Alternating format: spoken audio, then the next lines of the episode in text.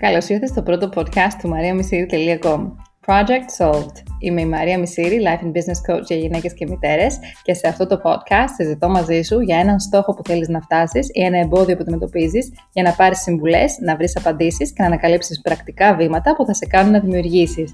Για περισσότερες πληροφορίες συμμετοχής μπορείς να επισκεφτείς το site μου mariamisiri.com. Σε περιμένω.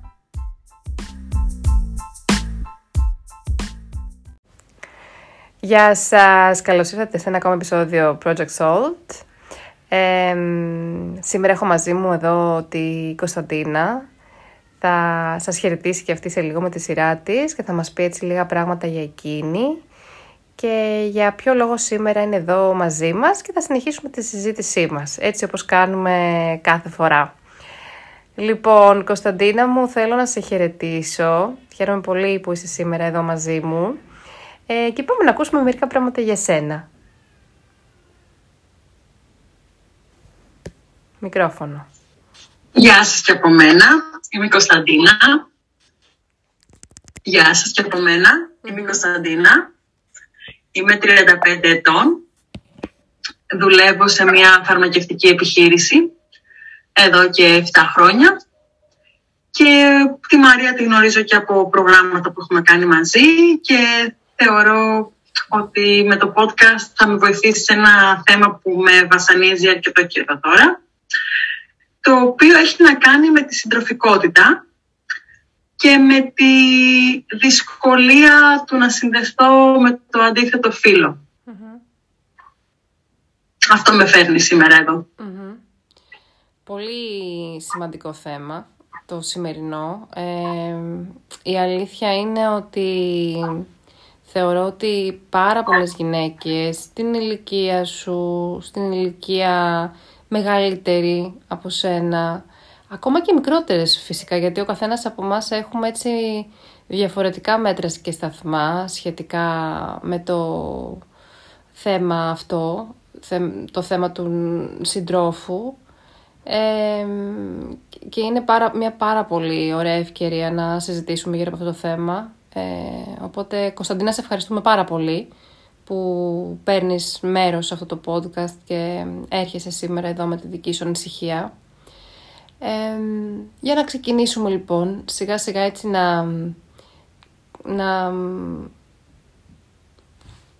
αναλύουμε λίγο το θέμα, να πηγαίνουμε λίγο μπρος πίσω, να δούμε τι ακριβώς είναι αυτό το οποίο ίσως ε, σε εμποδίζει. Αυτό το πρώτο πράγμα λοιπόν που θα ήθελα να, να συζητήσουμε είναι να μου πεις αρχικά πού θεωρείς ότι υπάρχει ε, θέμα, πού, πού θεωρείς ότι υπάρχει πρόβλημα. Η αλήθεια είναι ότι το έχω πιάσει από πολλές ε, προσπαθώντας να βρω την αιτία. Ε, όσον αφορά το, το δικό μου το κομμάτι, το υπαρξιακό και το ψυχολογικό και τα λοιπά και τα λοιπά, ε, έχω μια γεμάτη ζωή και προσπαθώ να τη χτίζω και όλο και περισσοτερο Ε, το θέμα είναι το εξής ότι δεν μπορώ να βρω εύκολα κάποιον άντρα με τον οποίο να μπορώ να επικοινωνήσω σε βαθος Δηλαδή είναι πολύ επιφανειακή η προσέγγιση που έχω λάβει από την πλειονότητα, δυστυχώς. Ε, αυτό με κάνει σίγουρα άθελά μου πολλές φορές να με βάζει, να τους βάζω μάλλον στο ίδιο Δηλαδή να είμαι προκατηλημένη πολλές φορές ότι οκ, γιατί να είναι αυτό κάτι διαφορετικό ας πούμε που γνωρίζω Οπότε θεωρώ ότι ασυνείδητα χτίζω και ένα τείχος στο να πλησιάσει ο άλλος εύκολα. Ε, και το άλλο κομμάτι είναι ότι όσο περνάει ο καιρός και δεν ε, κάθεται κάποια περίπτωση η οποία να πω ότι αξίζει τον κόπο να επενδύσω, ε, τόσο απομακρύνομαι και από το παιχνίδι του φλερτ, τόσο απομακρύνομαι και από όλο αυτό το σχεσιακό και έτσι είμαι ακόμα πιο φοβισμένη. Σαν να θεωρείς δηλαδή ότι είναι μάταια η προσπάθεια σου, ας πούμε, γι' αυτό κλείνεσαι; Ένα κομμάτι είναι αυτό. Ε, ένα κομμάτι είναι ότι ενώ με τη λογική μου λέω ότι δεν φταίει το 1, 2, 3, 4, γιατί τα έχω δουλέψει και τα προσπαθώ και κάποια είναι ok, κάποια είναι σε ένα μέτριο βαθμό, αλλά δουλεύονται. Λέω δεν μπορεί, κάπου θα φταίω και δεν έχω βρει την αιτία. Άρα μήπως δεν ξέρω να φλερτάρω, άρα μήπως δεν ξέρω να, να προσελκύσω το άλλο φίλο έτσι όπως κάνουν άλλες κοπέλες. Είμαι κάπως χαμένη σε όλο αυτό. Οπότε μπαίνεις και σε μια διαδικασία να αρχίζεις ας πούμε να κρίνεις τον εαυτό σου σε σχέση με το πόσο ικανή είσαι. Ναι. Mm. Ενώ η λογική μου δηλαδη μου λέει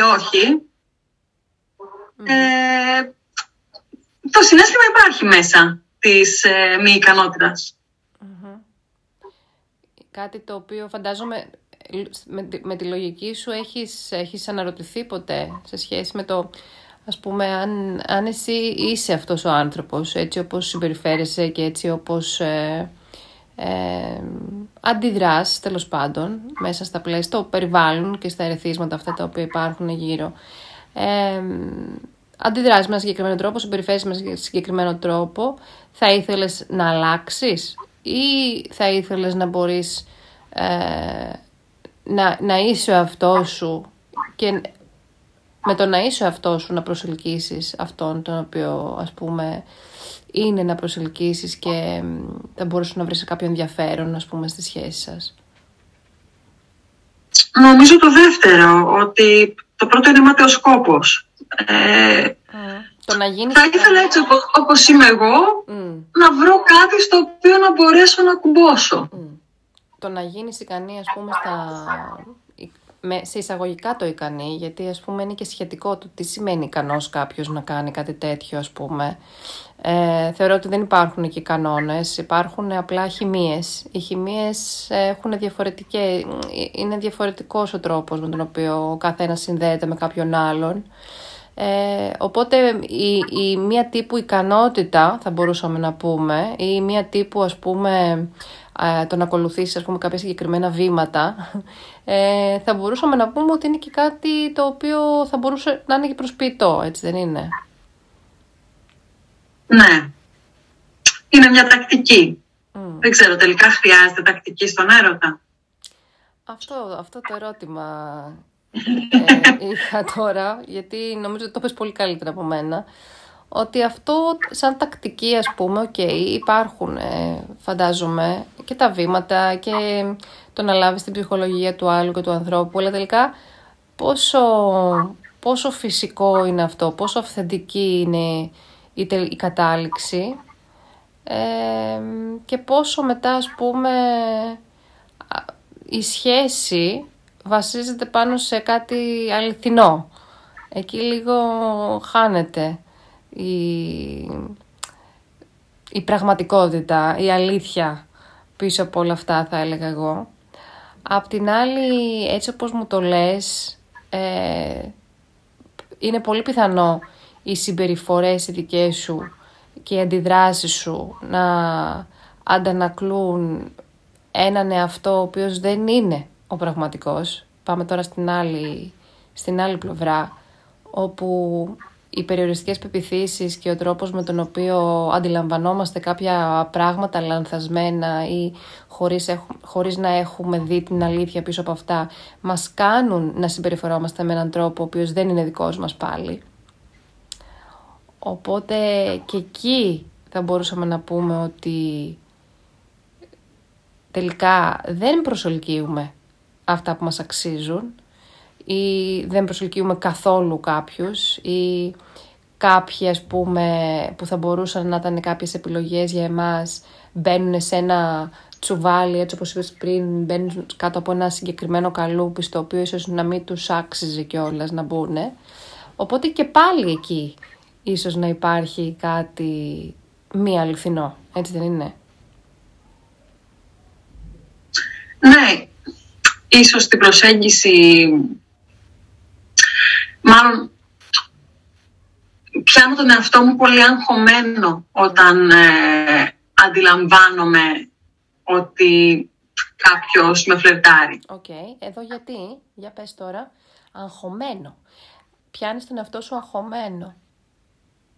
Τι σκέφτεσαι Ε, εκείνη τη στιγμή; Σκέφτομαι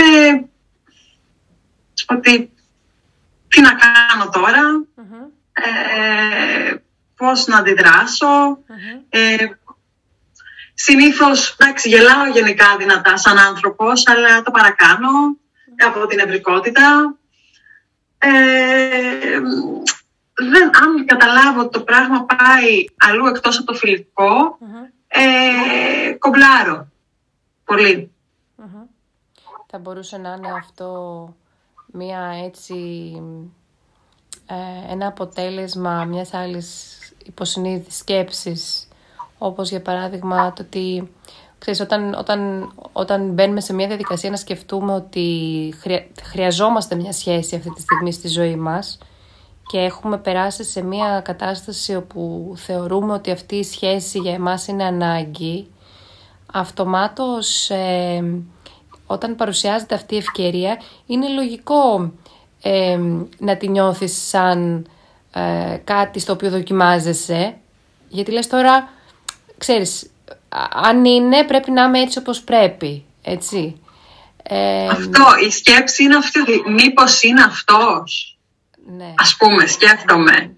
Και εντάξει, μετά σε εντώνει. Ακριβώς. Οπότε ξεκινάει και λίγο από πιο, έτσι, από πιο μέσα μας, όπου έχουμε, έχουμε καλλιεργήσει λόγω και της κοινωνίας, ξέρεις, όταν, όταν μας λένε ας πούμε η οικογένειά μας, βλέπουμε τον κόσμο γύρω μας να έχει συγκεκριμένες ηλικίες όπου συνδέεται με κάποιον που παντρεύεται, κάνει παιδιά, οι γονείς πιέζουν, ο ένας πιέζει, ο άλλος πιέζει πότε και τι και έχει σχέση και αν δεν έχει σχέση κτλ.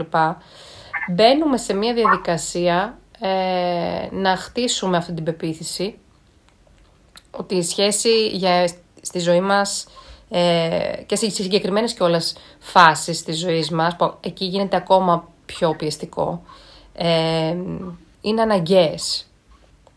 Ε, αναγκαίες με ποια, με ποια έννοια; Ε, με την έννοια του αν δεν έχω τη σχέση, τότε εγώ χάνω την ταυτότητά μου σαν άνθρωπος, χάνω το ποιος είμαι, χάνω το πόσο ικανός είμαι, χάνω ε, το πόσο σημαντικός είμαι, χάνω το ότι μπορώ να αποδείξω ε, ότι είμαι κι εγώ σαν τους άλλους. Ναι, δεν την χάνεις αποδοχής Έτσι. κάπως.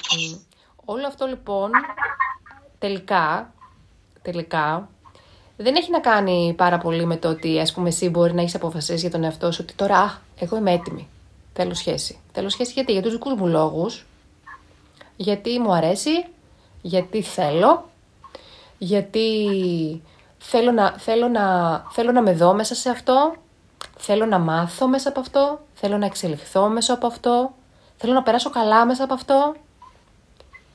Οπότε μπαίνεις και σε μια άλλη διάσταση όπου η σχέση είναι παιχνίδι, η σχέση μπορεί να έρθει και να φύγει αλλά είναι οκ γιατί το έζησες.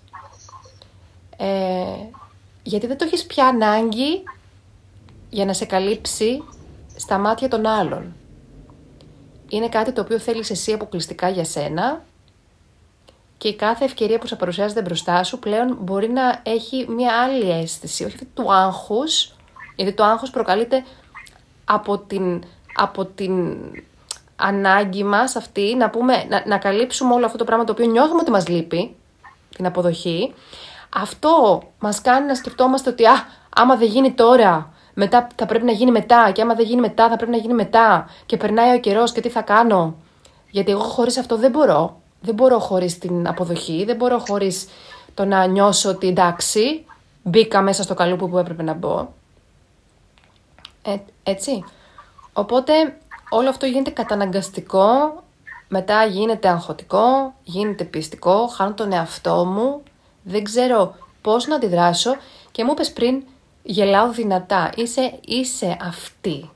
Είσαι η, Χρυ- η Κωνσταντίνα που γελάει δυνατά. Είσαι η Κωνσταντίνα η οποία είναι χαρούμενος άνθρωπος που το εκφράζει.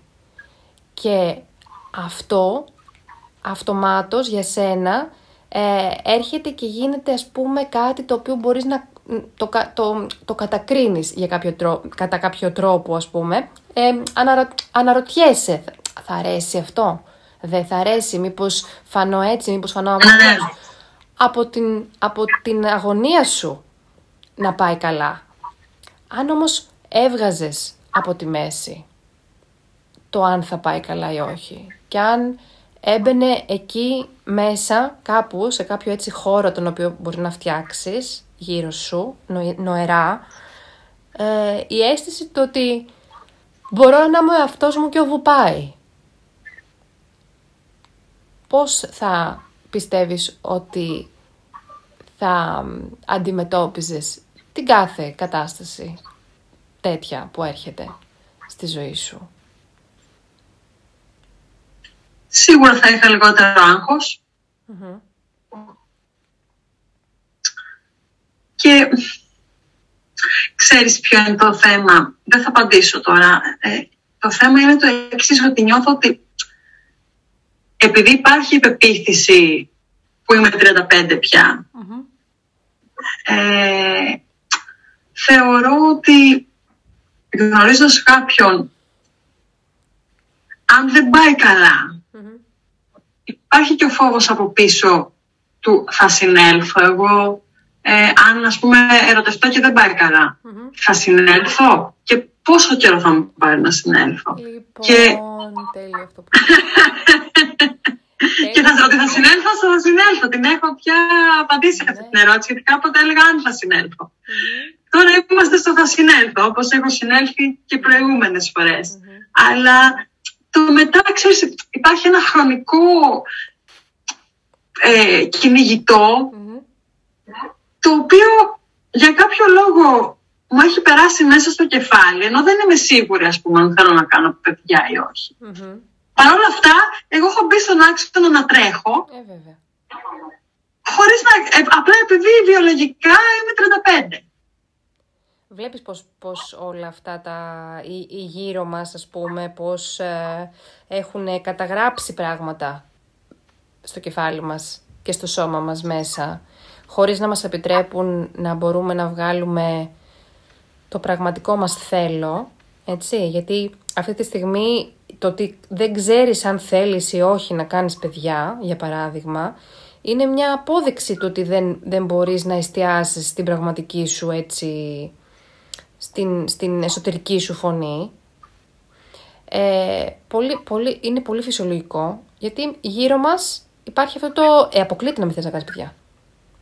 Αποκλείεται να μην κάνεις παιδιά. Δεν γίνεται να μην κάνεις παιδιά. Οκ. Που είναι... Ναι αν αυτό ήταν αυτό που πραγματικά θέλεις, κανένας δεν, δεν θα πει κάτι τίποτα και δεν, δεν είναι κάτι κακό ας πούμε. Απ' την άλλη όμως, ειδικά με τις γυναίκες, ε, οι οποίες ας πούμε ε, είναι, έχει χαραχτεί ας πούμε στο, στο DNA μας και στο μυαλό μας ότι είναι η φύση μας αυτή, το να, να μην θέλουμε να κάνουμε παιδιά, ε, είναι και αυτό κατακριτέο. Οπότε εκεί εσύ Μπορεί να όντως να έχεις αποφασίσει μέσα σου αν θέλεις ή δεν θέλεις, αλλά να μην μπορείς να το πεις καν. Να μην το μπορείς να το ξεστομίσεις ούτε στον ίδιο στον εαυτό. Να μην μπορείς να το παραδεχτείς καν ούτε στον ίδιο στον εαυτό. Γιατί είναι σαν να παραδέχεσαι ή σαν να ε, λες στον εαυτό σου ότι εγώ θα ζήσω ε, χωρίς την αποδοχή κανενός και πάλι. Φτάνουμε σε ένα σημείο να συνειδητοποιήσουμε ότι η αποδοχή ε, του εαυτού μας έτσι όπως είναι αυτή τη στιγμή. Ε, με τα πάνω του, με τα κάτω του, με τα καλά του, με τα κακά του, με τα αυτά που ξέρει, με αυτά που δεν ξέρει, μέσα στην αγνιά του, μέσα στο, στη φάση της εξελιξής του. Ε, είναι ok. Και αν, όταν, όσο, όσο περισσότερο το καλοργούμε αυτό, τόσο περισσότερο απελευθερωνόμαστε από αυτή την... Από αυτό το κυνηγητό που πες πριν, για να χρησιμοποιήσω τη δική σου λέξη. Ε, νιώθεις σαν να κυνηγάς κάτι και σίγουρα αυτός ο φόβος που υπάρχει από πίσω, φόβος ε, ότι θα συνέλθω, πότε θα συνέλθω. Ναι. Και ξέρεις, μπαίνεις και σε μια λογική του ότι γνωρίζεις και αντί να αφήσεις το χρόνο να δείξει και να είσαι χαλαρός για να γνωρίσεις αυτόν τον άνθρωπο, ξεκινάς και λες πόσο χρόνο είναι, ε, τόσο ξέρω εγώ δουλεύει, ε, είναι, είναι σοβαρός, είναι μόνος. Γιατί παίζει και αυτό το σενάριο τώρα πολύ της μόδας. Το να μην είναι μόνο τους. Ε, και δηλαδή, πιάνεις μια checklist και ξεκινάς και κάνεις, ενώ δεν γνωρίζεις την ουσία. Δεν χαλαρώνεις το να γνωρίσεις. Θυμάμαι στα 20 μου και στα 25 μου, γνώριζα τον άλλον πρώτα. Δηλαδή δεν, δεν, δεν υπήρχε το... Αυτά προέκυπταν. Το αν είναι μόνος, αν είναι... Ε, πόσο χρόνο είναι, η δουλειά του. Προέκυπταν μέσα από μια φυσιολογική Τώρα, ε, τώρα ξέρεις, έχει μπει που πάλι είναι θέμα ηλικιακό Δεν το πιστεύω ότι έχω, έχω κόμπλεξ ηλικιακό. Ναι. θέμα άγχους είναι, έτσι.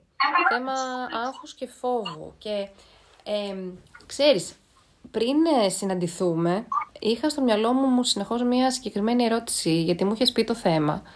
Και ε, μου ερχόταν στο μυαλό συνέχεια μια συγκεκριμένη ερώτηση. Τι φοβάσαι αν κάνεις τελικά σχέση; Τι φοβάσαι ότι θα γίνει αν κάνεις τελικά σχέση; Ε, ότι θα χάσω εμένα.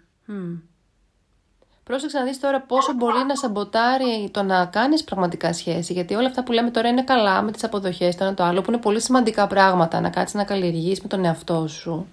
Με τη συζήτηση που κάνεις με τον εαυτό σου. Αυτά καλλιεργούνται συζητώντας με τον εαυτό σου. Okay? Και μπαίνοντας στη διαδικασία να ε, δυναμώσεις τα θέλω σου ε, και να αποδεχτείς όλο αυτό που είσαι, ακόμα και αν είναι ο, ο μεγαλύτερος επαναστάτης, έτσι να θες να κάνεις όλα τα αντίθετα. Ε, δεν έχει καμία σημασία, η ζωή είναι δικιά σου, μπορείς να κάνεις ό,τι θέλεις.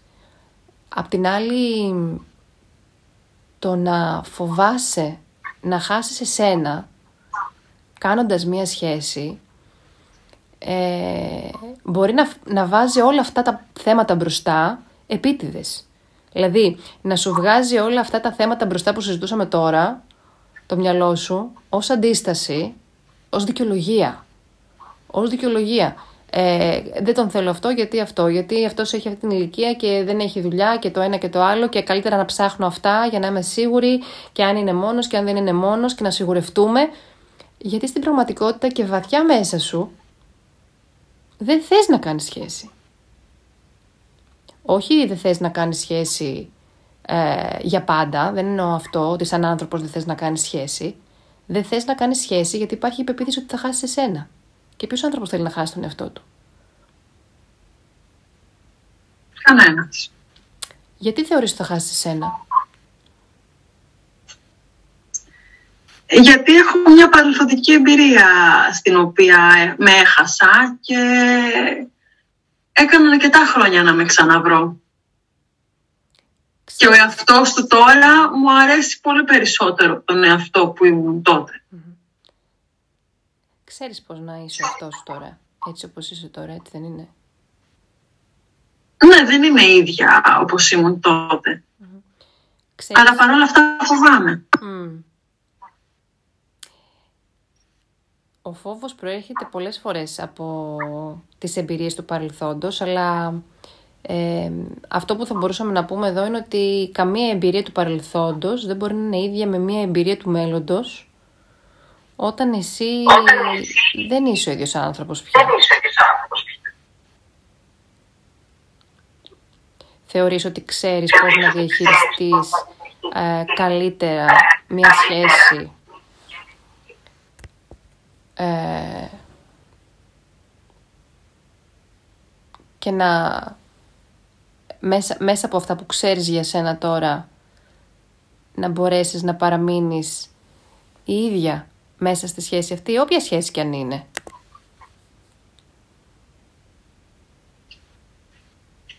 Ναι, σκέφτομαι ότι σε σχέσεις σε γονεών ή φιλικές σίγουρα δρώ πιο ελεύθερα και τα πράγματα πάνε καλά και σύμφωνα με το, το πώς θέλω να κινούμε εγώ.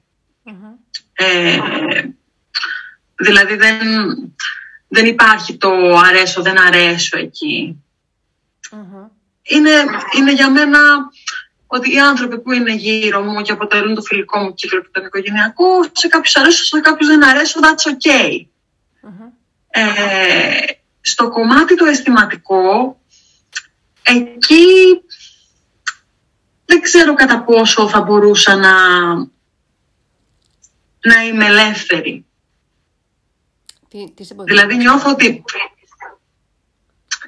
νιώθω ότι ε, έτσι τουλάχιστον όπως βλέπω τις σχέσεις γύρω μου ε, ότι υπάρχει ένας συμβιβασμός ε, για να μην είσαι μόνος. Αυτό βλέπω γύρω μου δυστυχώς. Ε, όχι σε, σε, σε αρκετά ζευγάρια. Ε, είμαι μαζί για να μην είμαι μόνος. Αυτό το πράγμα δεν το θέλω στη ζωή μου. Αυτό είναι πολύ καλά που το ξέρω. Αναρωτιέμαι όμως κατά πόσο θα μπορούσα έτσι όπως είμαι που πολλές φορές θέλω το χώρο μου, το χρόνο μου, ίσως επειδή είμαι και αρκετά χρόνια να βρω κάποιον άνθρωπο που να κουμπώσει και να δεχτεί όλο αυτό το πράγμα. Έχεις σκεφτεί ποτέ, Έχεις σκεφτεί να μπει στη διαδικασία να είσαι ok με το να είσαι μόνη. όσο περνάνε τα χρόνια είμαι και πιο καλά με αυτό. Mm. Παρ' όλα αυτά το κομμάτι, το, το, δηλαδή η ανάγκη κάθε μέρα θα ξυπνήσει. Δεν είναι κάτι που δεν το σκέφτομαι. Δεν έχει περάσει δηλαδή μέρα που να μην το σκεφτώ, Μαρία. Καμία. Ακόμα υπάρχει όλη αυτή η, η αίσθηση της ανάγκης που λέγαμε και στην αρχή. Γι' αυτό και πολλές φορές νιώθεις αυτό το κυνηγητό. Αλλά όταν μπεις στη διαδικασία να αποδεχτείς ότι η, το να είσαι μόνη σου είναι κάτι το, το ok για σένα, αλλά πραγματικά να το αποδεχτείς, χωρίς να υπάρχουν γύρω-γύρω όλα τα ναι, αλλά και πώς και τι και γιατί, τότε μέσα από αυτή την αίσθηση, το ότι είμαι ok με τον εαυτό μου, εγώ με τον εαυτό μου, σταματάει να είναι ανάγκη το να υπάρχω με κάποιον και έτσι σταματάει και αυτή η, η, η, η τάση των ανθρώπων να υπάρχουν με κάποιον μόνο και μόνο για να είναι με κάποιον μαζί, όπως μου είπες. Και πολλές φορές αυτός είναι και ένας φόβος σου, μάλλον, από ό,τι καταλαβαίνω και αν θες μπορείς να το επιβεβαιώσεις και εσύ, το ότι εντάξει βρίσκω κάποιον και πες ότι είμαι ok με αυτόν τον κάποιον και κάνουμε ας πούμε σχέση, αλλά εγώ δεν θέλω να είμαι με κάποιον μόνο και μόνο για να λέω ότι δεν είμαι μόνη μου. Άρα φοβάμαι και λίγο τον εαυτό μου ότι όταν θα έρθει αυτός ο επόμενος εγώ θα συμβιβαστώ με πράγματα.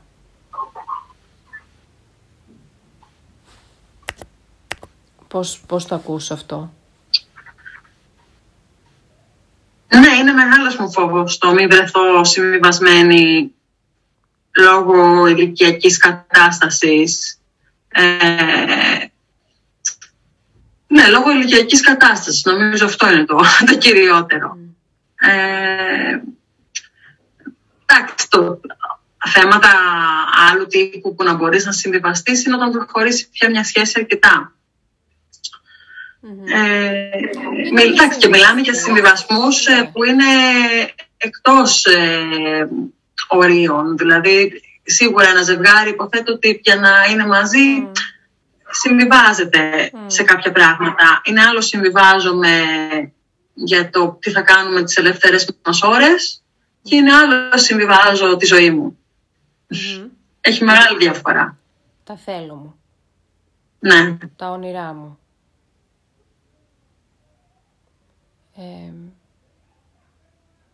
σημαντικό αυτό που λες, γιατί οι συμβιβασμοί στην καθημερινότητα υπάρχουν πάρα πολύ για να μπορέσεις με έναν άνθρωπο να συμβιώσεις και ο καθένας από εμάς είμαστε, είμαστε διαφορετικοί και ο συμβιβασμός, στην οποία, στο, ο συμβιβασμός πολλές φορές είναι η αποδοχή της διαφορετικότητας του άλλου. Και όταν υπάρχει και από κοινού, δηλαδή υπάρχει μια τέτοια κατανόηση και από τη μία πλευρά και από την άλλη, Ε, νομίζω ότι τελικά αυτοί οι συμβιβασμοί φέρνουν την ελευθερία στο πόσο ευτυχισμένος μπορεί να είναι σε μια σχέση μέσα. Ε, και όταν δεν υπάρχουν οι συμβιβασμοί είναι που χαλάνε τα όνειρα. Έτσι δεν είναι. Ε, και χαλάνε ναι. σχέσεις. Ναι, γιατί όταν εγώ μπορώ να αποδεχτώ τη διαφορετικότητα του άλλου και το τι θέλει εκείνος, ενώ δεν το θέλω εγώ, ε, και εκείνος μπορεί να το δεχτεί και αυτό, και μπορούμε να είμαστε ok ο καθένας στα δικά του θέλω και να κάνει, μπορούμε να κάνουμε τις επιλογές μας ξεχωριστά και επιλογές από κοινού και να είμαστε ok και με αυτό, γιατί το, το ότι είμαστε μαζί δεν σημαίνει ότι θα πρέπει να συμφωνούμε σε όλα ή ότι θα πρέπει ας πούμε να τα κάνουμε όλα μαζί ή οτιδήποτε. Όταν μπαίνουμε σε αυτή τη διαδικασία τότε νομίζω ότι ελευθερώνεται το πράγμα και ότι πλέον ε, και οι δύο άνθρωποι μπορούν να ζουν ευτυχισμένοι. Πολλές φορές ας πούμε φοβόμαστε το να μπούμε μέσα σε μια σχέση γιατί έχουμε δει σε άλλες σχέσεις να χάνουμε τον εαυτό μας λόγω αυτών των συμβιβασμών που συζητάμε τώρα, συμβιβασμούς όπως το ότι δεν θέλει ο άλλος να κάνω κάτι εγώ ενώ εγώ το θέλω, για παράδειγμα, και επειδή εγώ φοβάμαι μην τον χάσω, χάνω τον εαυτό μου και απαρνιέμαι τον εαυτό μου στην ουσία, τον απαρνιέμαι και τον ε, απογοητεύω. Απογοητεύω τον ίδιο μου τον εαυτό. Ε, και βέβαια αυτό το πράγμα δεν μπορεί να κρατήσει πολύ ε, ή θα πάρει έναν δρόμο που εγώ είμαι στην απόλυτη δυστυχία και θα συνεχίσω να είμαι αν δεν πάρω διαφορετικές αποφάσεις. Ή θα χαλάσει η σχέση και μπορεί να χαλάσει και πάρα πολύ άσχημα. Θα μπορούσαμε λοιπόν να μπούμε σε μια διαδικασία ε, να πιστέψουμε, δηλαδή ε, να πιστέψουμε ότι υπάρχει αυτή η σχέση κάπου εκεί έξω, υπάρχει αυτός ο άνθρωπος ότι εσύ μπορείς να σου εαυτό σου με όλους τους ανθρώπους και όταν είναι να γίνει αυτό το, να υπάρχει αυτή η χημεία ε, θα προχωρήσει. Και εσύ με, με ό,τι, ό,τι έχεις μάθει τώρα από σένα και για σένα και μέσα από την προσωπική σου ανάπτυξη και μέσα από την αυτογνωσία σου και μέσα από την καλλιέργεια της αυτογνωσίας καθώς περνάει ο καιρός θα μπορείς να, στην ουσία να ε, οδηγείς και εσύ πολλές φορές τη σχέση σε ένα καλύτερο μέρος. Θα μπορούσες να το πιστέψεις όλο αυτό. Θα μπορούσες να πιστέψεις ότι μπορεί να συμβεί όλο αυτό. Χωρίς να είναι ανάγκη να γίνει παράδειγμα αύριο. Σαν σκέψη δημιουργεί όμορφα συναισθήματα αυτό.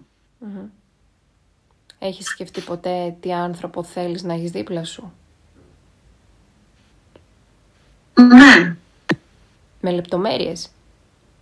Τι θα λέτε μαζί, τι θα κάνετε μαζί, πώς θα περνάτε τη μέρα σας, τι, τι ενδιαφέροντα θα έχει ο ένας, τι ενδιαφέροντα θα έχει ο άλλος, τα ταξίδια σας. Τα έχεις σκεφτεί; Σε, σε τόσο μεγάλη έκταση Παίζει πολύ μεγάλο ρόλο να ξέρεις επίσης όλο αυτό σε σχέση με το υποσυνείδητό σου, με την πίστη σου, στο πόσο μπορείς να αρχίσεις να αλλάζεις τον τρόπο με τον οποίο συμπεριφέρεσαι. Γιατί ξέρεις, αυτός ο άνθρωπος ο οποίος εσύ μπορεί να φανταστείς με την κάθε λεπτομέρεια, ε, δεν μπορεί να σε κρίνει. Δεν σε κρίνει εσένα. Σε, σε θέλει έτσι όπως είσαι. Ναι, στο κομμάτι του οραματισμού, σε αυτό το, επειδή δουλεύω και με το διαλογισμό αρκετά, mm-hmm. κολλάω. Δηλαδή δεν μπορώ να το, να το τον φέρω ως εικόνα ή να φέρω τη σχέση ως... Είναι λίγα αυτά που έχω καταφέρει να φέρω. Το νιώθω δηλαδή μπλοκαρισμένο αυτό το κομμάτι. Από τους φόβους που λέγαμε πριν με τον εαυτό σου, ίσως ότι θα τον χάσεις, άρα γιατί να τον, γιατί να τον, ε, γιατί να τον, να τον φέρεις στο μυαλό σου, γιατί να, να, τον, να τον κατασκευάσεις, να τον φανταστείς μάλλον. Γιατί να τον φανταστείς αφού ακόμα φοβάσαι ότι θα χάσεις τον εαυτό σου. Και γιατί να φέρεις στο μυαλό σου μια ουτοπία, ξέρω εγώ, κάπως έτσι το νιώθω. Μμ, άλλος φόβος αυτός, έτσι. Ουτοπία... Έχω φόβη, ε! Άλλος φόβος. Ουτοπία σημαίνει κάτι μη εφικτό για σένα. Κάτι το οποίο δεν υπάρχει. Έχεις ήδη πιστέψει ότι αυτός που θέλεις δεν υπάρχει, Κωνσταντίνα. Οκ. Άρα γιατί να τα κάνεις όλα αυτά που πρέπει; Ναι. Ήδη το πιστεύεις αυτό. Το πιστεύεις ήδη. Πιάσαμε λαβράκι νομίζω εδώ, ε. Μπορείς να το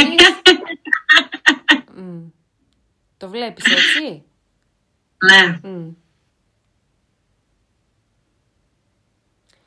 Οπότε στην ουσία εγώ πιστεύω ότι αυτό που ψάχνω δεν υπάρχει. Και δεν το άρα κινούμε με αυτόν τον άξονα, έτσι. Ναι. Και δεν το ψάχνεις στην ουσία. Όλα αυτά που κάνεις, ξέρεις, είναι τα επιφανειακά. Κάνω ό,τι ψάχνω, για να λέω στον εαυτό μου ότι ψάχνω, αλλά δεν ψάχνω. Είναι σοκαριστικό αυτό. Είναι όμως και κάτι το οποίο μπορεί να αλλάξει τα πάντα. Δηλαδή, από τη στιγμή που το αρχίζεις και το αντιλαμβάνεσαι και το δουλεύεις στο μυαλό σου και δουλεύεις την πίστη σου σε αυτό. Δηλαδή, να δουλέψεις την πίστη σου, να τη γυρίσεις λίγο την πίστη σου, στο ότι είσαι απόλυτα, απόλυτα ικανή να μην χάσεις τον εαυτό σου. Ε, είσαι απόλυτα ικανή να είσαι μέσα σε μια σχέση και να την κάνεις εσύ καλύτερη, επειδή εσύ υπάρχεις εκεί. Ε, να μπορεί ακόμα και ο άλλος να ξεκλειδώνει τις όμορφες στοιχείες του εαυτού του, επειδή εσύ είσαι εκεί. Γιατί ο κάθε άνθρωπος δεν ε, έχει την ίδια, ας πούμε, προσωπικότητα απέναντι στους, σε όλους τους ανθρώπους. Άρα πολλές φορές ένας άνθρωπος ο οποίος ήταν χάλια σε μια σχέση με κάποια άλλη κοπέλα μπορεί σε μια σχέση με μια άλλη κοπέλα να είναι διαφορετικός άνθρωπος και λέμε τι γίνεται εδώ; Και στην πραγματικότητα αυτό που δουλεύει είναι ο άλλος που υπάρχει απέναντι. Ο καθρέφτης που υπάρχει απέναντι σε μια σχέση. Ο καθρέφτης του άλλου λοιπόν μπορεί να, μπορείς να είσαι εσύ. Άρα όσο δουλεύεις με τον εαυτό σου ε, καθρεφτίζεται και ο άλλος σε σένα. Και όσο δουλεύεις με τον εαυτό σου τόσο, τόσο πιο πιθανό είναι όποιος και να γνωρίσεις να μπορέσει να εξελιχθεί στον άνθρωπο με τον οποίο θα περνάς τέλεια. Και εννοείται ότι υπάρχουν στοιχεία τα οποία θα κάνουν κάποιον άνθρωπο να ταιριάζει μαζί σου περισσότερο. Ε, αλλά αυτό που εσύ θεωρείς ουτοπία, το ότι θα βρω κάποιον τον τέλειο ας πούμε, τον Mr. Perfect που λέμε, δεν είναι στην πραγματικότητα ουτοπία όταν εσύ ξέρεις τι θες και καλλιεργείσαι γιατί είναι στο δικό σου χέρι. Εσύ ελέγχεις το πόσο μπορείς να κάνεις μία σχέση, να, να βιώνεις μάλλον μία σχέση πάρα πολύ όμορφα και ταυτόχρονα ε, να δίνεις και την ευκαιρία στον άλλον να συμβαίνει κάτι τέτοιο. Και βέβαια εννοείται έτσι, ότι όταν μπαίνεις στη διαδικασία να σκεφτείς ότι εγώ θέλω κάποιον ο οποίος ε, μπορούμε να συζητάμε, ε, κάποιος ο οποίος έχει τα ίδια ενδιαφέροντα με μένα, με ακούει, προσπαθεί να με καταλάβει, ε, δεν έχει θέματα θυμού για παράδειγμα. Είναι πράγματα τα οποία είναι πολύ, ε, πώς το λένε, σημαντικό. Να, να, να τα έχεις στο μυαλό σου ε, για να σε καθοδηγούν καλύτερα και διαισθητικά πολλές φορές όταν γνωρίζεις κόσμο. Όταν ξέρεις τι θέλεις μπαμ, καραμπαμ, ε, σου είναι πάρα πολύ εύκολο να, να ξεχωρίζεις από εκεί και πέρα και να μην μπαίνεις στη διαδικασία να χάνεις χρόνο ε, με άτομα μόνο και μόνο επειδή λες «Αχ, μωρέ, ξέρω εγώ, να δω μήπως και αυτά και περνάει ο καιρός και περνάει η ώρα» κτλ. Επίσης εκεί υπάρχει κι άλλη μια σκέψη που, με, που Τώρα τελευταία προσπαθώ να την δυναμώσω μέσα μου ότι έχω το δικαίωμα να μην μου κάνει ο άλλος. Εννοείται. Για πολύ καιρό σκεφτόμουν ότι δεν το, δεν το έχω, ότι είμαι παράλογη, είμαι απαιτητική πάρα πολύ. Ε, Ποιος το έλεγε, ποιος σου έλεγε ότι είσαι παράλογη και απαιτητική; Είναι δική σου φωνή αυτή; Όχι, δεν είναι.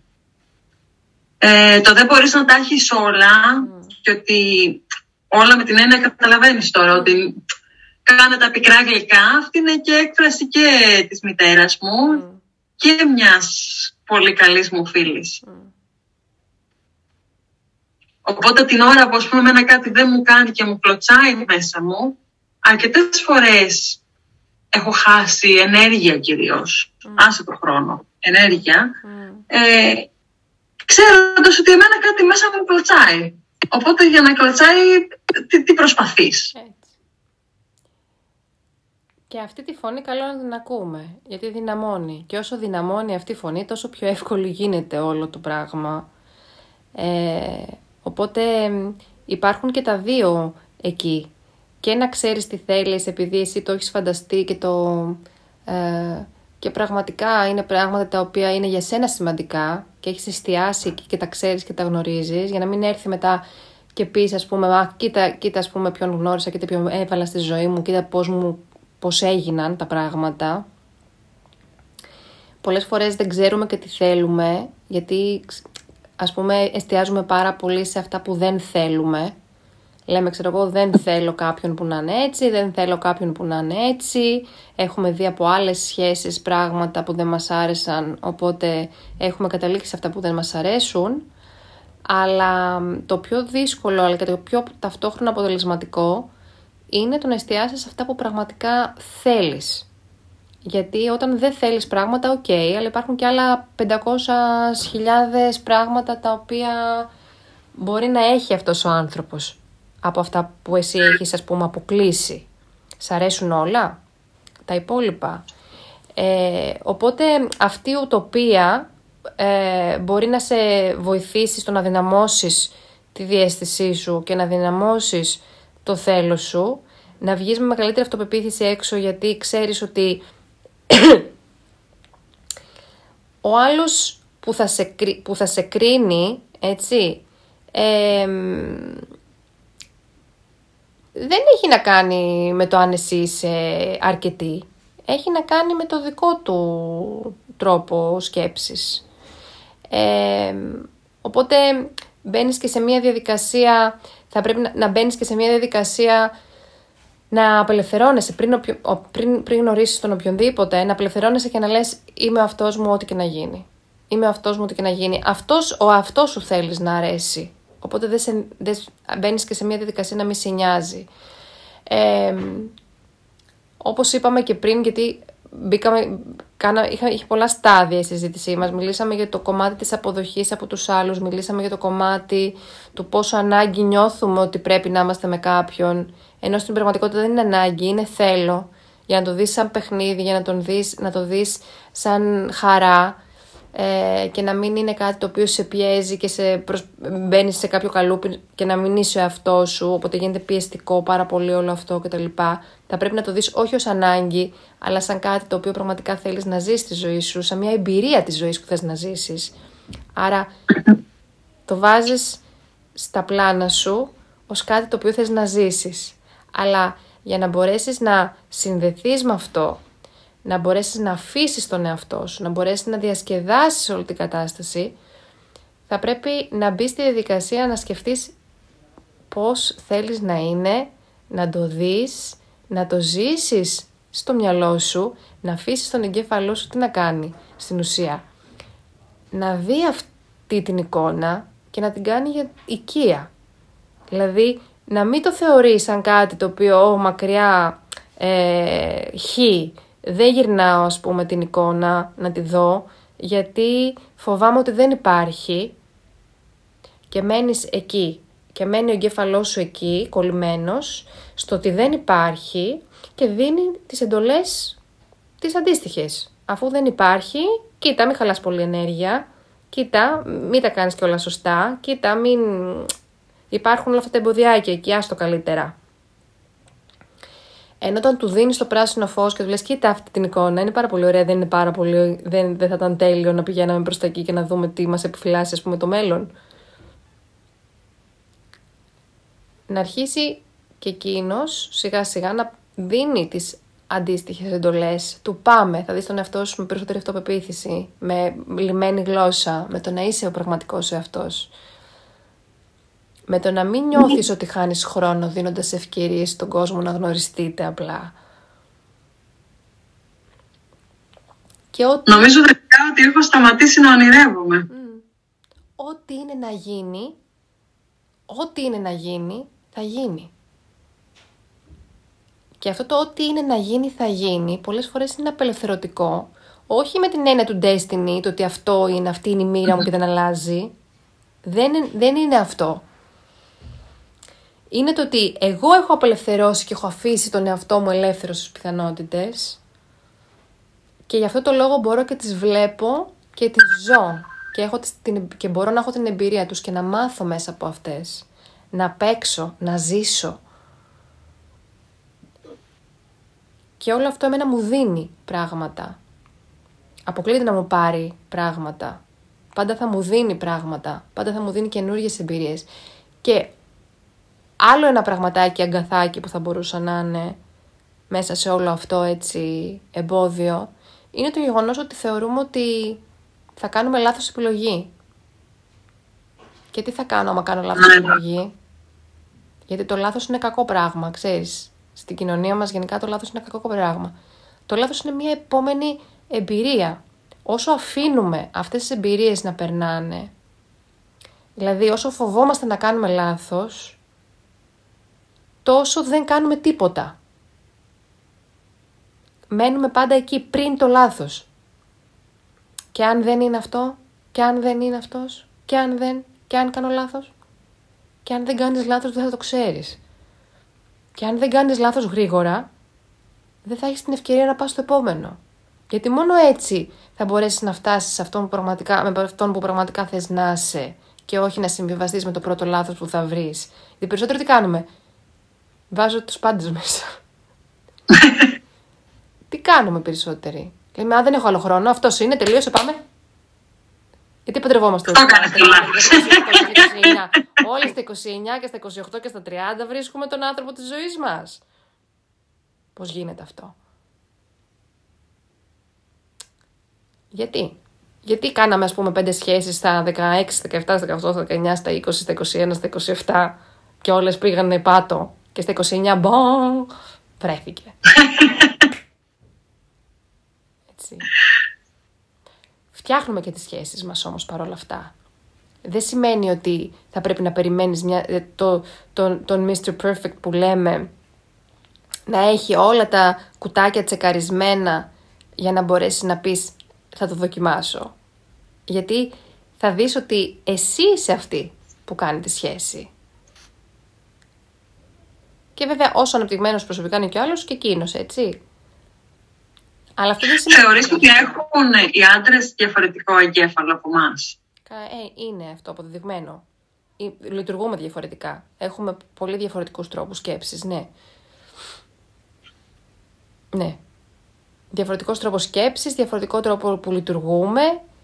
Ε, είναι πράγματα τα οποία είναι καλό να ξέρουμε κιόλας, να σου πω την αλήθεια. Δηλαδή διαβάζοντας γι' αυτό ε, και καταλαβαίνοντας τον άλλον,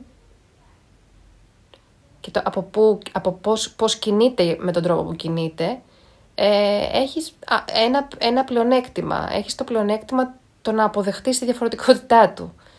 Γιατί όταν ναι. το ξέρεις ότι το κάνει από τη φύση του πολλές φορές ή από τις ανάγκες του που πρέπει να καλύψει, γιατί και ο άντρας έχει διαφορετικές ανάγκες από τη γυναίκα να καλύψει, όταν ξέρεις ας πούμε ότι πρέπει να καλυφθούν αυτές οι ανάγκες του, γιατί αυτές οι ανάγκες τον κάνουν και ισορροπή,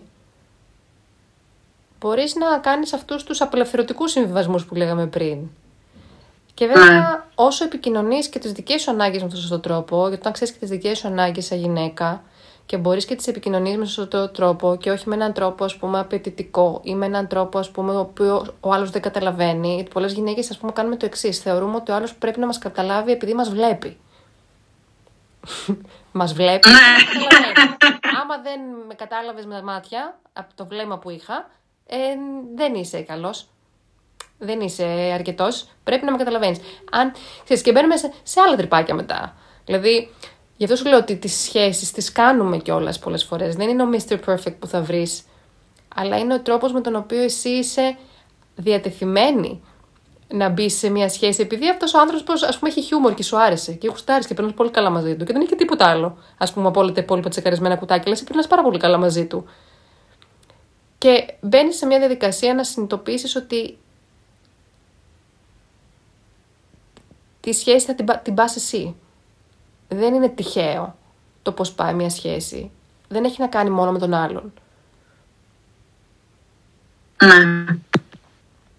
Όσο δυναμώνεις μέσα σου και όσο δυναμώνεις αυτή την, την αίσθηση, ε, είναι όλα worth it, αξίζουν η κάθε συνάντηση, η, η, η κάθε εμπειρία αξίζουν τον κόπο. Πάντα. Και το κάθε λάθος αξίζει τον κόπο πάντα. Βγάζοντας λοιπόν και από τη μέση κάθε αίσθηση ας πούμε του βιάζομαι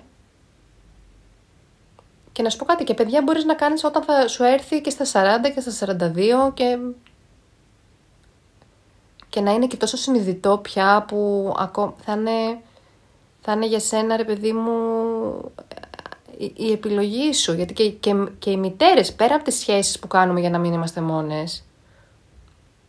Ναι, έχετε και το γιατί, μικρότητα. Γιατί, ναι. θέλουμε να κάνουμε, γιατί πρέπει να κάνουμε παιδιά. Και μπορεί να μην είσαι έτοιμη. Μπορεί να δεν βλέπεις και συνειδητά. Πλέον δεν είσαι γον, γονιός συνειδητός.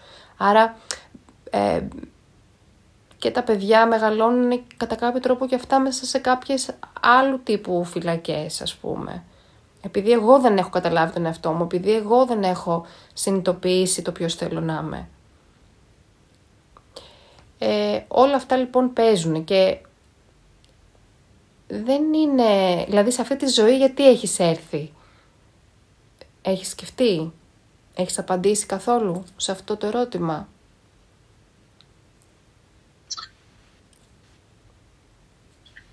Για να ζήσουμε έχουμε έρθει, έτσι δεν είναι; Να ζήσεις ωραία. Να πάρεις εμπειρίες. Αυτό σκεφτόμουν τώρα, ότι από όλη αυτή τη συζήτηση καταλαβαίνω ότι έχω στερήσει από τον εαυτό μου το κομμάτι του να δω τη σχέση ως εμπειρία. Mm. Τη σχέση με το άλλο φίλο γενικότερα. Να το δω ως εμπειρία και ως ε, συμβάντα, πώς να το εξηγήσω, ως ε, για Κάτι για να ανακαλύψεις παραπάνω. Ναι. Α, για κάποιους μπορεί να είναι περιπέτεια. Για κάποιους η λέξη περιπέτεια είναι, έχει μέσα ρίσκο και φόβο. Για κάποιους έχει ενθουσιασμό όμως. Δεν ξέρω για σένα τι μπορεί να έχει μέσα η λέξη αυτή, αλλά η κάθε εμπειρία στη ζωή είναι εκεί για να μας δώσει πράγματα, ακόμα και όταν υπάρχει πόνος. Γιατί και ο πόνος είναι μάθημα και ο πόνος στην ουσία μας δείχνει τι είναι αυτό το οποίο εμείς θα πρέπει να κοιτάξουμε σε εμά για να μην ξαναπονέσουμε. Ε, οπότε και αυτός πραγματικά αξίζει πάρα πολύ, γιατί έτσι μαθαίνεις να, να, να, να πηγαίνεις στη ζωή εκεί που πραγματικά θέλεις. Με το να ε, λες πω πω ξέρω εγώ με πόνεσε, με έκανε με αυτό, κακή επιλογή, λάθος έκανα κτλ. Δεν βγάζει πουθενά όλο αυτό και απλά ε, μπαίνεις σε μια δικασία να ανακυκλώνεις συνεχώς τα ίδια συναισθήματα χωρίς όμως να παίρνεις τα κατάλληλα μαθήματα. Οπότε εκεί νομίζεις ότι αν θα ξανακάνεις λάθος θα, θα, θα νιώσεις πάλι τα ίδια αυτά άσχημα συναισθήματα τα οποία θα μείνουν εκεί και δεν θα φεύγουν με κάποιο τρόπο. Θα υπάρχει ντροπή ότι έκανες λάθος αυτή η ντροπή που νιώθουμε ότι δεν ήμασταν αυτοί οι οποίοι καταφέρανε να φέρουν εις πέρας κάποια πράγματα. Στην πραγματικότητα όλα αυτά είναι ψευδιστήσεις, δεν υπάρχουν, γιατί όλα αυτά, τα, όλα αυτά τα οποία ζούμε είναι πράγματα τα οποία μας κάνουν, αν θέλουμε και αν το επιλέξουμε, είναι αυτά τα οποία θα μας κάνουν να πάμε ένα σκαλί ακόμα πιο πάνω. Είμαστε ακόμα πιο σοφοί, γνωρίζουμε περισσότερα πράγματα. Και αν αυτή τη, σε αυτή τη ζωή που στην ουσία έτσι είναι 100 χρόνια έτσι, πες 100 χρόνια, πολύ λέω. Ε, αυτά τα χρόνια είναι η ζωή σου. Οκ. δεν είναι μια αιωνιότητα να πεις ότι «Α, δεν θα βρω, ξέρω εγώ, τον άντρα της ζωής μου ε, και θα ζήσω μια αιωνιότητα μέσα στη δυστυχία». Μα δεν είναι έτσι, γιατί αυτό, αυτό θα πρέπει να μπούμε στη δικασία να κάνουμε μέσα σε αυτά τα χρόνια που έχουμε για ζωή. Να βρούμε the one, όποτε είναι. Για να κάτσουμε τι, με αυτό το the one τέλος πάντων, που μπορεί να μην είναι και the one, μπορεί να είναι και, και δέκα σου λέω εγώ. Ναι. Γιατί μεγαλώνουμε σαν άνθρωποι, εξελισσόμαστε σαν άνθρωποι. Μπορεί τελικά αυτός ο άνθρωπος με τον οποίο επιλέξαμε την πρώτη φορά να είμαστε μαζί να μην εξελιχθεί ποτέ. Από ένα σημείο και μετά να μην μπορούμε να συνεννοηθούμε, να μην μπορούμε να επικοινωνήσουμε. Ε, μπαίνουμε και σε μια διαδικασία να σκεφτούμε ότι πρέπει να είμαστε εκεί για πάντα με κάποιον. Και ότι άμα δεν είμαστε εκεί για πάντα, εμείς έχουμε το πρόβλημα. Όλα αυτά λοιπόν μας στερούν το δικαίωμα να ψάχνουμε, να ζούμε, να παίρνουμε εμπειρίες, να τις αναλύουμε, να μην κρατάμε κακίες, να διασκεδάζουμε. Και στο τέλος να φεύγουμε από αυτή τη ζωή και να πούμε πω τι ωραία που πέρασα ρε φίλε.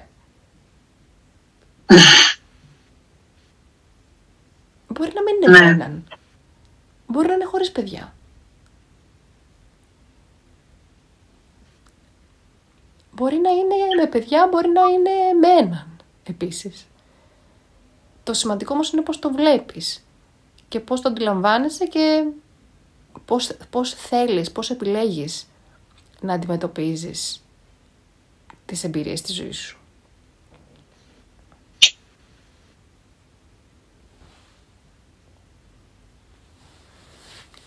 Πιστεύεις; Πολύ διαφορετικά όλα αυτά. Σημειώνω να ξέρεις. το, το σημαντικό είναι ότι βρήκαμε το ότι θεωρείς ότι είναι μάταιο να ψάχνεις, ενώ στην ουσία ε, η, η, η, συγκέντρωσή σου θα, πάει, θα πρέπει να, να πάει ακριβώς εκεί, στη, στην εμπειρία του ψαξίματος, όχι στον έναν που θα βρεις. Αλλά στο πόσο ωραία και όμορφη είναι όλη αυτή η διαδρομή. Ε,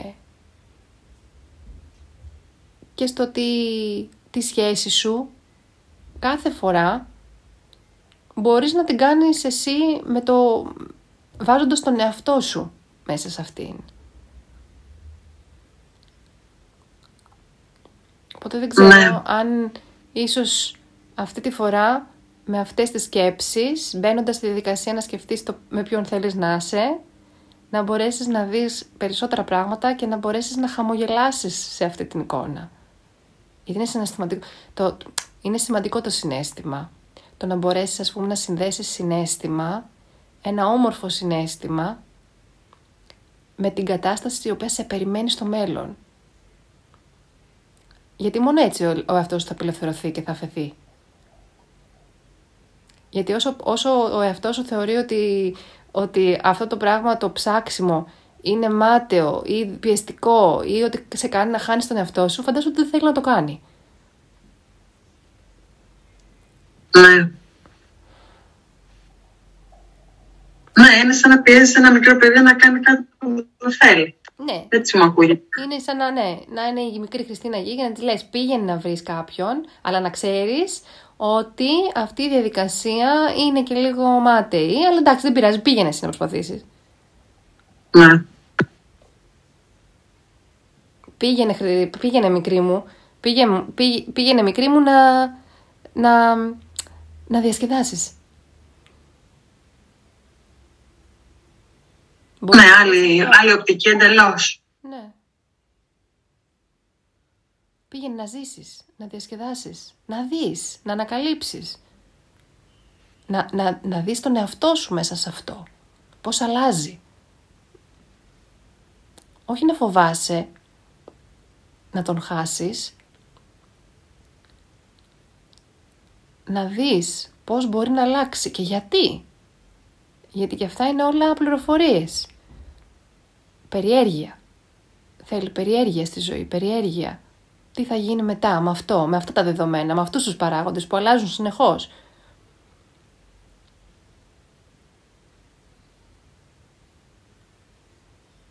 Θα οραματιστείς; Θα το κάνω. Ωραία.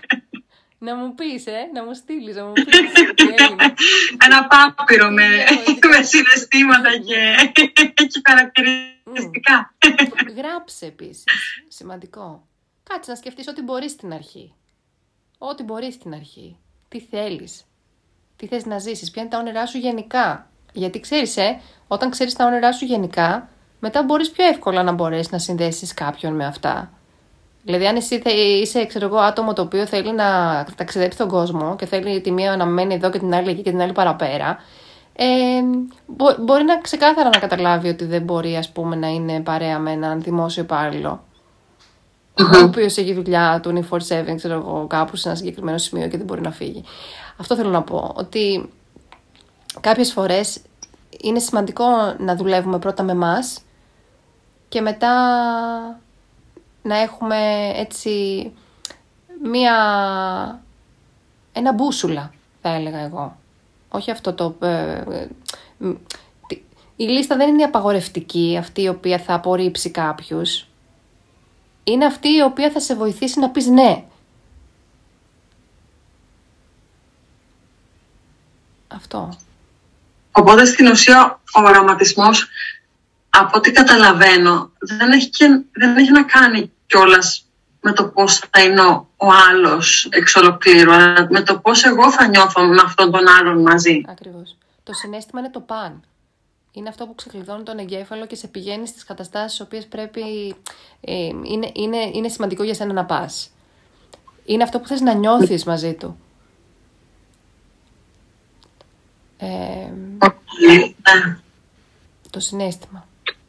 Και μετά μόλις, μόλις καταφέρεις να νιώσεις αυτό το συνέστημα με τα μάτια κλειστά, μπορείς πολύ πιο εύκολα, θα δεις δηλαδή πολύ πιο εύκολα ε, να σου έρχονται πράγματα στο μυαλό για το τι θα κάνεις γι' αυτό. Τι θα κάνεις για να το φέρεις στην πραγματικότητά σου. Γιατί στην ουσία το συνέστημα αυτό θα το έχεις δημιουργήσει με τη φαντασία σου, ναι μεν, αλλά αυτό δεν πάβει, δεν, δεν, εμ, πώς το λένε, δεν πάβει να σημαίνει ότι το σώμα σου το έχει αισθανθεί ήδη. Άρα στην πραγματικότητα, σαν συνέστημα για το σώμα σου αυτό είναι ήδη πραγματικό. Ξέρει πώς είναι. Αρχίζει και γνωρίζει, αναγνωρίζει Οπότε θα πώς το αναγνωρίσει ξανά μετά. ε, Ακριβώς, ακριβώς, πολύ σωστά. Άρα όταν πηγαίνεις εσύ κοντά σε κάποιον που αρχίζει το σώμα σου και καταλαβαίνει, σου δίνει τα σήματα μέσω διέστησης πια. Δηλαδή η διέστησή σου γίνεται πολύ πιο, γρή, πιο γρήγορη και, ευ- και, και αποτελεσματική, γιατί το σώμα δεν ξεχνάει το συνέστημα. Δεν χρειάζεσαι τη λογική σου να, να, να κάνεις τους υπολογισμούς σου για να συνειδητοποιήσεις πράγματα που είναι αργή. Η λογική μας γενικά είναι αργή, δεν μας βοηθάει εύκολα. Γιατί βασιζόμαστε σε αυτά που ξέρουμε, σε αυτά που μπορούμε να θυμηθούμε εμείς με το μυαλό μας. Το σώμα μας όμως και το υποσυνείδητό μας δεν χρειάζεται τόσο χρόνο. Κατεβαίνει αυτόματα. Σαν ηλεκτρικό ρεύμα διαπερνάει η πληροφορία. Τόσο γρήγορα ξέρει. Τόσο γρήγορα μπορεί η διέστησή σου να σου πει. Αλλά αν εσύ έχεις δώσει πληροφορίες στο σύστημα, τι θέλω να νιώθω, πώς θέλω να αισθάνομαι; Κατάλαβα. Και εννοείται ε, δίνεις σημασία σε όλους αυτούς τους φόβους, όπως είπαμε. Από πού προέρχονται, γιατί είναι εκεί, είναι αληθινοί.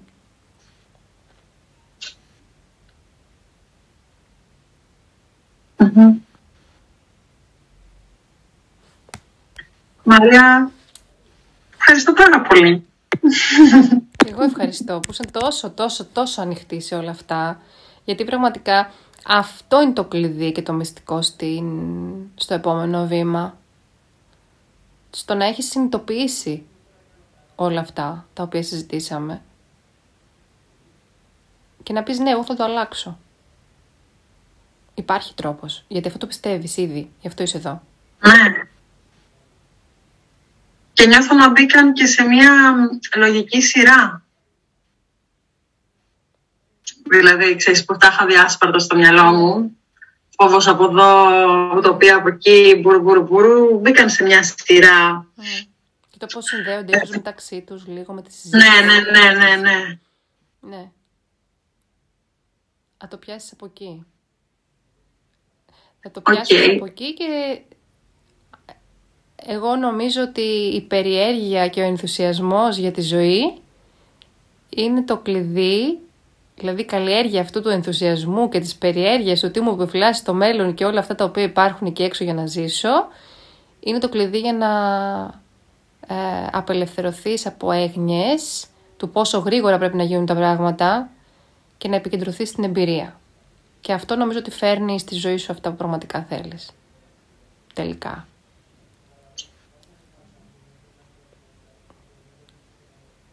Ωραία. Λοιπόν, νομίζω ήταν μια πολύ καλή συζήτηση. Εγώ πέρασα πάρα πολύ όμορφα. Ένιωσα και ότι... εγώ πολύ. Τέλεια. Ένιωσα ότι είπαμε ουσιαστικά πράγματα. Ε, δεν ξέρω, δεν ξέρω αν φαίνεται ή κάποιοι ίσως αν παρακολουθούν και όλες τις συζητήσεις μπορεί να καταλαβαίνουν ότι δεν είμαι και πολύ καλά σήμερα. Ε, είμαι λίγο άρρωστη, αλλά ε, το ξέχασα. Δηλαδή έτσι στη συζήτησή μας, ναι, στη συζήτησή μας και σε όλα αυτά που είπαμε, τα πολύ όμορφα, που έχουν να κάνουν και όλες με, το, με τη συντροφικότητα, με τον έρωτα. Πρέπει να κάνουμε μια συζήτηση πάνω στον έρωτα οπωσδήποτε, γιατί είναι διαφορετικό ναι. σε σχέση με όλα αυτά τα οποία συζητάμε τώρα. Ε, ναι, μεν εμπεριέχεται εκεί κάπου ενδιάμεσα στην εμπειρία της ζωής, αλλά ε, δεν είναι... Έχουμε εκφράσει μέσα στα κουτάκια που είναι ναι, πολλές φορές. Ξέρεις, το ξεχνάμε. Ναι. Θα ήταν πολύ ενδιαφέρον. Αυτό. Ε, οπότε Κωνσταντίνα εδώ θα σε ευχαριστήσω πάρα πολύ για το χρόνο σου και για όλα αυτά τα οποία είπαμε. Ε, σου εύχομαι ό,τι καλύτερο. Ε, σε ευχαριστώ πολύ. Και από εδώ και πέρα ενθουσιασμό και περιέργεια σου. Μένω με αυτές τις δύο λέξεις. Ενθουσιασμός και περιέργεια. Έγινε. και εγώ σε ευχαριστώ πολύ και ε, χάρηκα που η συζήτηση Ξέρεις, είχα άγχος στην αρχή που θα μιλήσουμε, πώς θα τα πω, αν θα γίνει κατανοητό αυτό που λέω. Οπότε κύλησε πάρα πολύ ομαλά και ε, έβγαλα, έβγαλα συμπεράσματα ουσίας. Οπότε σε ευχαριστώ για την ευκαιρία που μου έδωσες. Χαίρομαι πολύ. Και ευχαριστώ που τα λες κιόλας για να, να δώσουμε έτσι την ευκαιρία και σε, άλλους, σε άλλες ε, γυναίκες να δηλώσουν συμμετοχή στο podcast. Στην αρχή πάντα έτσι υπάρχει μία πώς να το πω, έτσι μια μηχανία, έτσι ίσως ε, ένας ε, φόβος, ένα τρέμουλο, ένα άγχος, αλλά πες, πες και εσύ Κωνσταντίνα, δεν φεύγουν μετά αυτά; Ναι, κορίτσια, εγώ στην αρχή δεν ήθελα. Και εγώ με Μαρία ότι έλα, το κάνουμε και τα λοιπά. Και το είπα, με το που πει το 2022 λέω, θα, αυτό θα, θα γίνει. Και έγινε. Οπότε και, τα άλλα, και άλλοι στόχοι έτσι, έτσι θα μπουν. Το 2022 αυτό θα γίνει. Γράψτε και άλλους τέτοιους στόχους για το 2022. Το 2022 αυτό θα γίνει. Κάθε φορά που θα το γράφετε θα βλέπετε ότι θα γίνεται. Γιατί είναι αυτή η ξεκάθαρη απόφαση που έχουμε πάρει και, και τελείωσε. Αυτό. Λοιπόν, σας ε, χαιρετώ όλους έτσι και όλες τις, ε, τους ακροατές και τις ε, ακροάτριες ε, αυτού του podcast. Ε, σας ευχαριστώ που ήσασταν και εσείς εδώ μέχρι αυτή τη στιγμή μαζί μας και τα λέμε σε δύο Κυριακές από τώρα, πρώτο Θεός. Φιλιά πολλά.